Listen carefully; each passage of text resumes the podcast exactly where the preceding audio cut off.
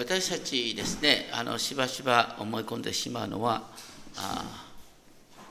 信仰を証ししようと思ったらこの世の中で成功すると証になるって思いがちかなと思います。反対に人々から軽蔑されてしまうとかえって人をつまずかせてしまったと自分を責めてしまう。私のようなものがクリスチャンであると分かるとみんなのつまずきになるとまで思う人がいます。しかし私たちの主は人々からあざけられ罵りを受けた人です。ですから人の評価なんていうことはあんまり気にする必要はない。実は人をつまずかせる最大の原因はその人の傲慢さにあるんだっていうことを覚えたいと思います。イエス様にすがることなくして生きていけないって思うことこそが証しになる。反対にイエスなんかいなくたって大丈夫だよっていうのが一番のつまずきになるのかなと思います。17章22節からのところでイエス様と弟子たちがガリラヤに集まってた時イエスは言われた。人の子は人々の手に渡されようとしている。人々は彼を殺す。しかし彼は3日目によみがらされます。すると彼らは悲しんだ。これは16章21節に続く2回目の受難復活予告です。人の手に渡されるっていう表現の中にユダの裏切りが示唆されている。どちらにしてもイエス様はエルサレム神殿を支配する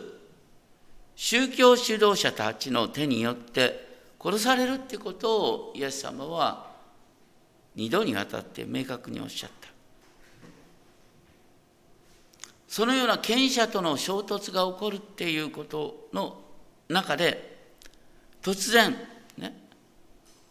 彼らがガレレア湖畔のカペナウムに着いた時神殿税を集める人たちがペテロに近寄ってきた。原文では神殿税という言葉の代わりに2ドラクマって書いてある。これ何の話かというと出エジプト記30章の11節からのところでですね。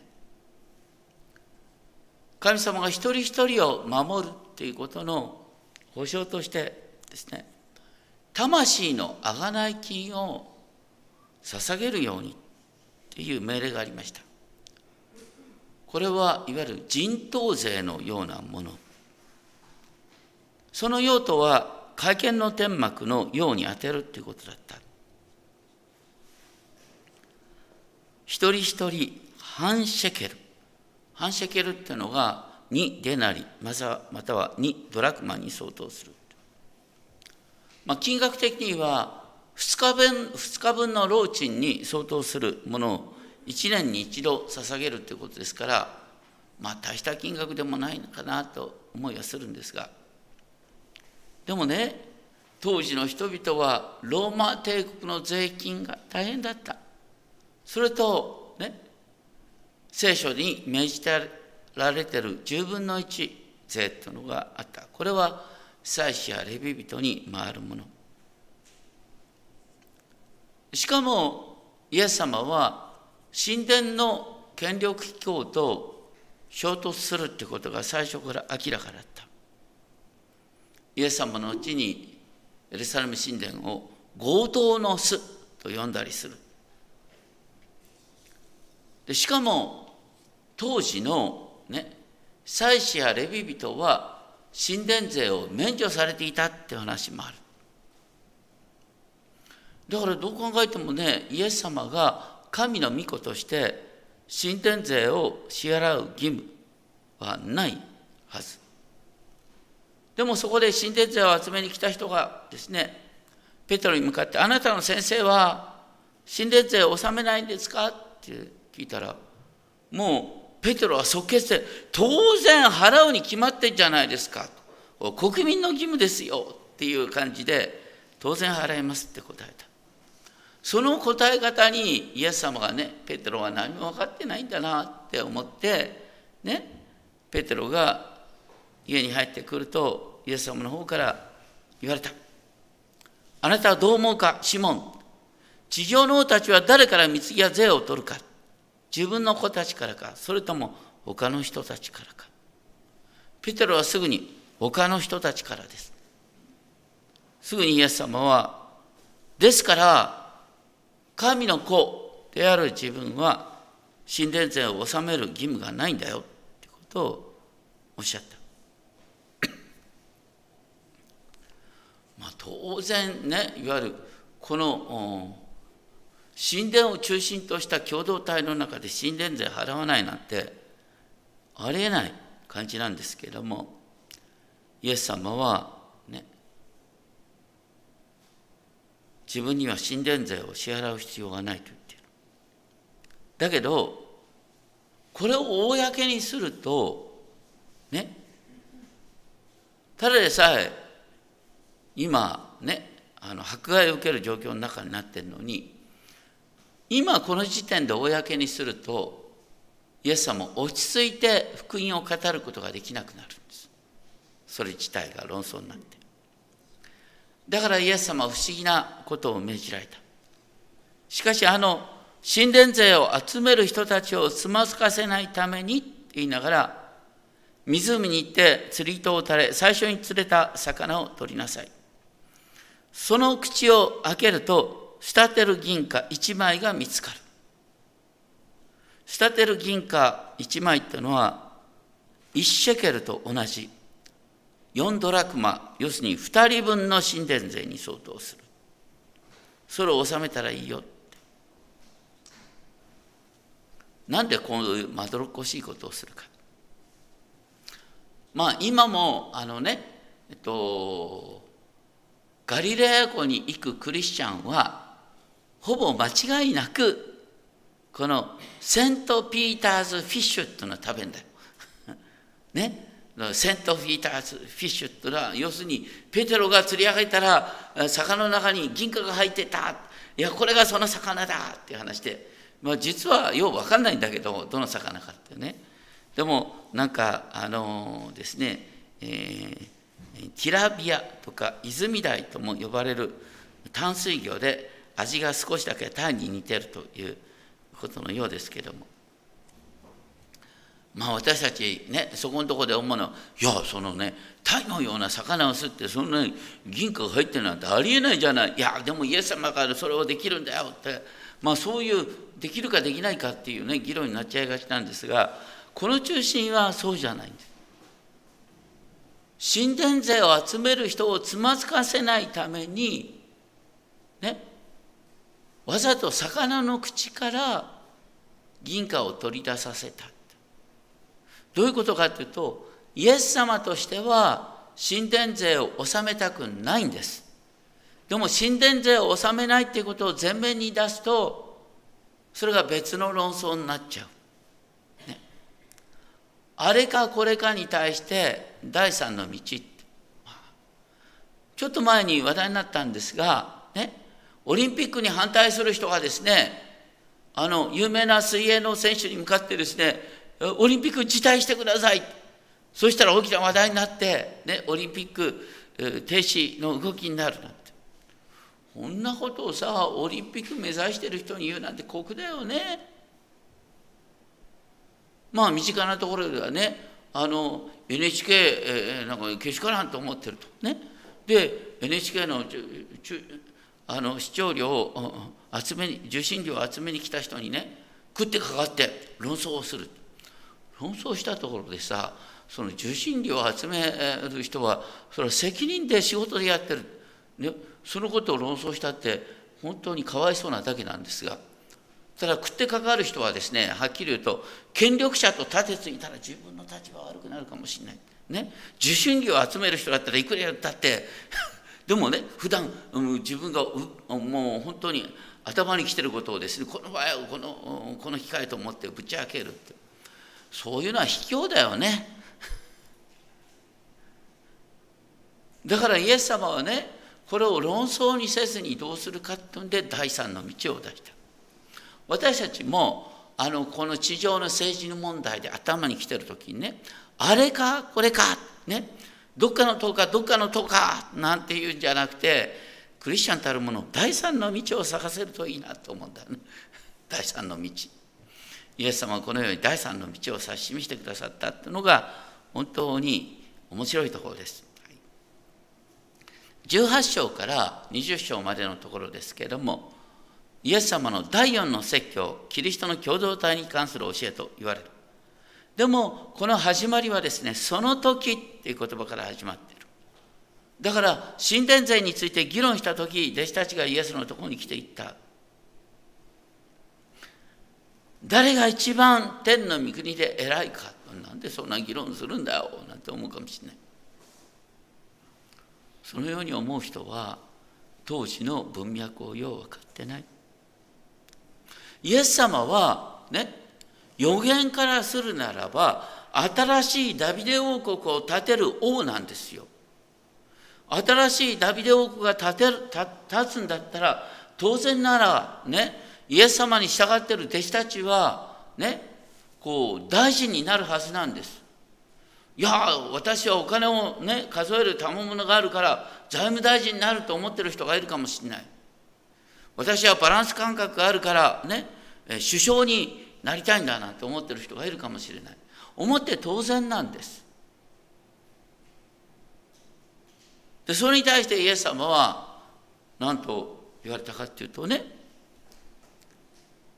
一人の子供を呼び捨てて彼らの真ん中に立たせた。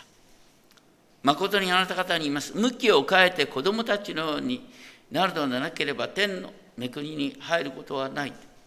この子供っていうのは元の訳では幼子とも訳されていた。大体7歳ぐらいの子供がイメージするといいかなと思います。今の時代はね子供っていうとさ純粋だとかね素直だとか無垢で柔軟で創造的だなんて、うん、子供に習いましょうなんて話があるんだけど当時はそういう感覚ないよ。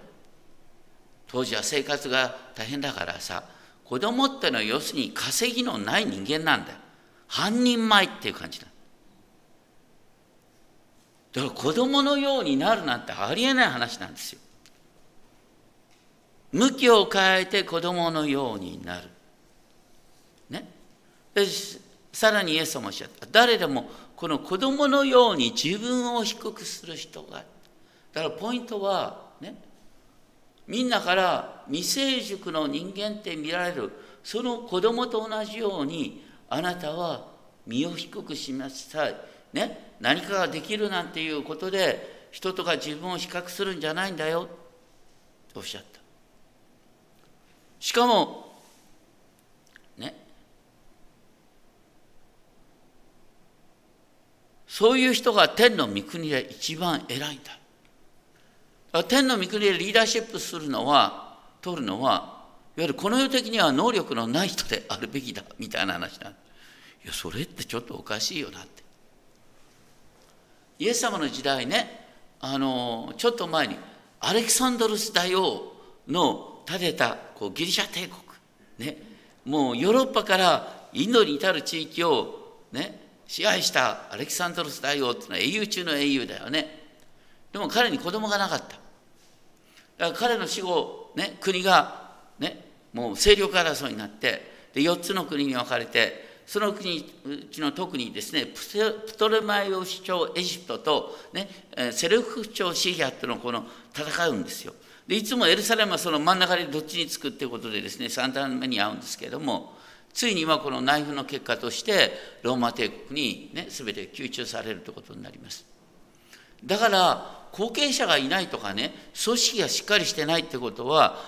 この世の中ではもうダメなんですよ。ね、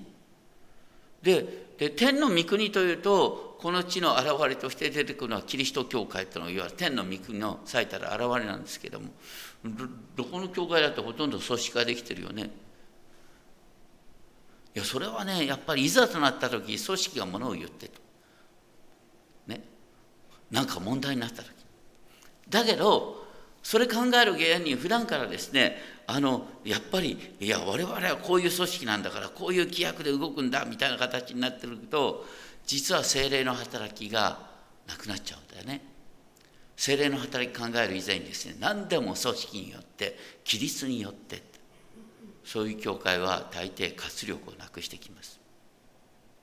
それに対してねこうパウロの例が面白い、ね、先ほど目想の中で読んだんですけどパウロっていうのはコリント人に手紙書いたその理由の一つにねコリントの人々がパウロの使徒権を認めなかったんですよ。だってパウロなんかごめんなさいねイエス様が十字架にかかる前、まあ、全然こうイエス様と関係なかった人だよ。それが復活して間もなくさなんか一番ごめんなさい 一番発言権を持つようになっていくんだよ。ね、誰から見たってこうこう新参者の生意気ななんて話になっちゃうんだよね。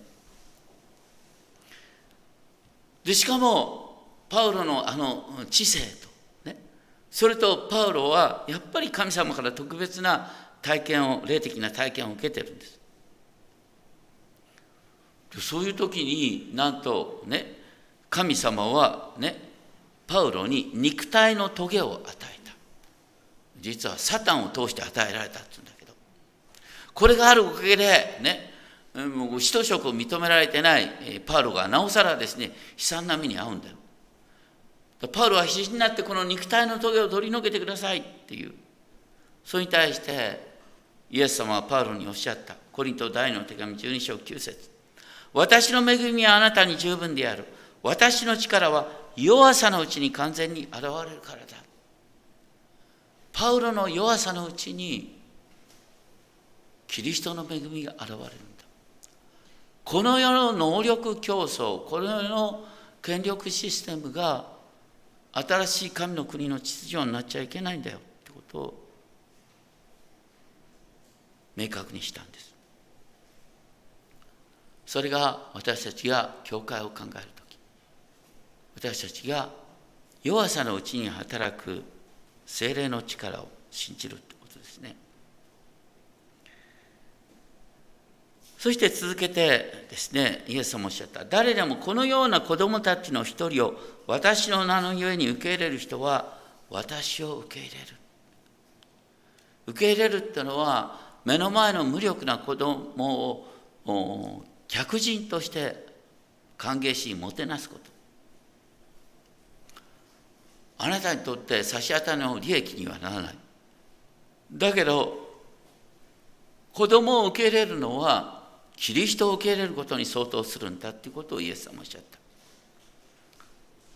そしてその言葉を言い換えて6節では、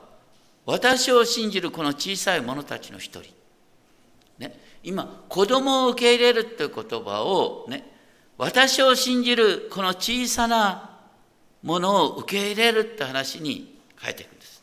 で、これ、受け入れるって話から今度、そのね、今、生まれたばかりのクリスチャンをつまずかせるようなものがいるならそんなものはねこう、うん、首に石臼をかけて海の深みに沈めた方がいいんだってすごいすごい大胆なこと。でもねこのつまずかせるっていう言葉はですねあの邪魔をする信仰の邪魔をするっていう意味なんですね。あのみんなが周りの人に失望を与えるって話と違うんだよ。失望を与えることを気にしてたらクリスチャンなんかやってられない。ごめんなさい。ここで言われてるのは、パリサイ人のように、本当にイエス様のことを否定して、ね、イエス様につながろうとする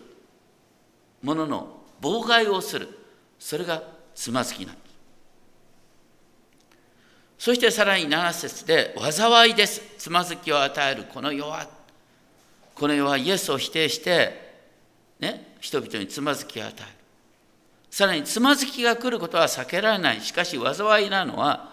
つまずきをもたらすもの、またつまずきを来させる媒体になってしまうこと。つまずきを実際にね、指導するのはサタンなんだよ。ね。で、私たちは知らないうちにつまずきをもたらす媒体になってしまっちゃいけないよってことを言ってでその中でイエス様はもしあなたの手がね足があなたをつまずかせるならそれを切って捨てなさい片手片足で命に入る方が両手両足揃ったままで永遠の火に投げ込まれるように良いこれ見ると私たちすぐにね天国地獄で理解するんだけどそうでしょうか？命に入るっていうのは私たちもうすでに命に入ってるでしょ？永遠の命を受けてる。それをしばしば救われたっていう表現でする。私たちは命に入ってるんですよ。だからこれは天国地獄の前にね要するにあの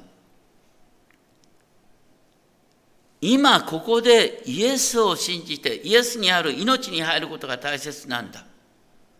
だから信じることの邪魔にねあなたの手とか足がなるんだったらそんなの方がない方がいいんだよ。イエス様を知らないまま死ぬととんでもないことになるんだからということを言ってるんですけどもつまずかせるっていうのは罪を犯されるっていうよりは邪魔をするっていう意味の方が多い。これはねあのこんな感じ。日本語で神業ってのがあるよね。あの人の手は神業とあの人の手にかかるともう素晴らしいものがすぐにたちまちの出てくるね。こうまあオリンピックのね競争者。あの人の足は神の足とか言ってね。実はこのつまずかせるっていうのはそのようにね要するに本当にその人を傲慢にするその人を明らかに神の領域に、ね、等しくするかのようなそういう能力の方が実はここで課題になっているような気がします。新明記の8章17節18節ではねあなたの生活が保障された時私の力私の手の力がこの富を築き上げたのだと言わないように気をつけなさい。あなたの神主を心に据えなさいと警告されております。ですから大切なのはいつでもどこでも本当にイエス様なしには私は本当の意味で神の形として生きることができないんだっていう謙遜な姿勢が実は大切なんだでも確かに手と足がつまずかせるっていう要素ある。それはね、えー、例の情欲を抱いて女を見る者はすでに罪を犯した、ね、手が邪魔になるんだったら手を切ってしまいなさいなんて話があった、ね、そういう話からですねあの西暦200年頃のオリゲネスっていうですね有名なあ哲学者クリスチャンがいるんですけれどもオリゲネスはねどうしたかっていうとね性的な誘惑を味わわなくて済むように自分で男性器を切り取ったんだ。まあすごいなって。それってだけどいいことかな。その後リゲネスはねもう発想が自由になってしまってねこうキリスト教世界の中にプラトン主義っていうね、えー、こう異教哲学を混ぜこぜにしたと言って後にオリゲネスは異端に宣告されるんですよ。死んだ後で異端に宣告されるんですけど。あのね人間ってやっぱり適度にね悩みながらってのいいんだよ。悩むことなくなる人間って危ない。悩まない人間だってイエス様必要なくなるもの。祈る必要もなくなるもの。そういうのが一番危ないんだよ。だからここでの手とか足ってあなたを傲慢にする、ね、ものとしてっていうふうに考えた方がいいのかなと思います。ね、船の右側にもちょっと証を書きましたけどもねあの僕は昔イエス様を信じて平安と喜びに満たされることが証になったと思ってた。いつまでたってもこう神経症的な不安があるとかね。最近なんかちょっと自分でちょっとね感じやすい傾向があるんだななんて気づいたりいろいろとしてるんですけども。でもねそういうふうに自分の足りなさを意識しながらその場で本当にイエス様にすがりながら生きるっていうのは一番実はね神様に喜ばれることかな。だってその例がダビデですよ。ダビデほど繊細な人間はいないよ。強いけど同時にね。で今日一番最初に支援51編読んだ。支援51編でダビデは何を言ってるかというとねこの私の愚かな霊を見て罪人たちが神様のもとに立ち返ることができるって言ってんだよ。ダビデは自分の愚かさを明かしすることによってこんな自分でも神に許してもらえただからあなたも大丈夫なんだっていうことを何よりもダビデはいつも強調してるんです。それがだからキリスト教会のあるべき姿なんだ。イエス様信じたらもう本当に大丈夫。すべてのことがうまくいって、いつも平安で、いつも喜びに満たされて、私見てごらんなさいな。そういうのは危ない。ごめんなさい。ね、本当に私たちは弱さを抱えながら、一瞬一瞬、神にすがりながら生きる。それが本当に、イエス様おっしゃる、ね、この自分を低くするっていうことかなって思います。お祈りをしましょう。子供のように自分を低くする者が向きを変えて自分を低くする者が神に喜ばれる。そしてそういう人こそが神の国のリーダーなんだとイエス様おっしゃいました。私たちこの世界でいつも何ができるどんな能力があるということで人分かります。どうかそのような枠から私たちを解放してください。そしてイエス様がご覧になったように一人一人を見ることができますよ。私たちが弱さを覚えてもその弱さのうちにキリストの力が完全に働く。そのことを覚え感謝します。イエス様の皆によってお祈りします。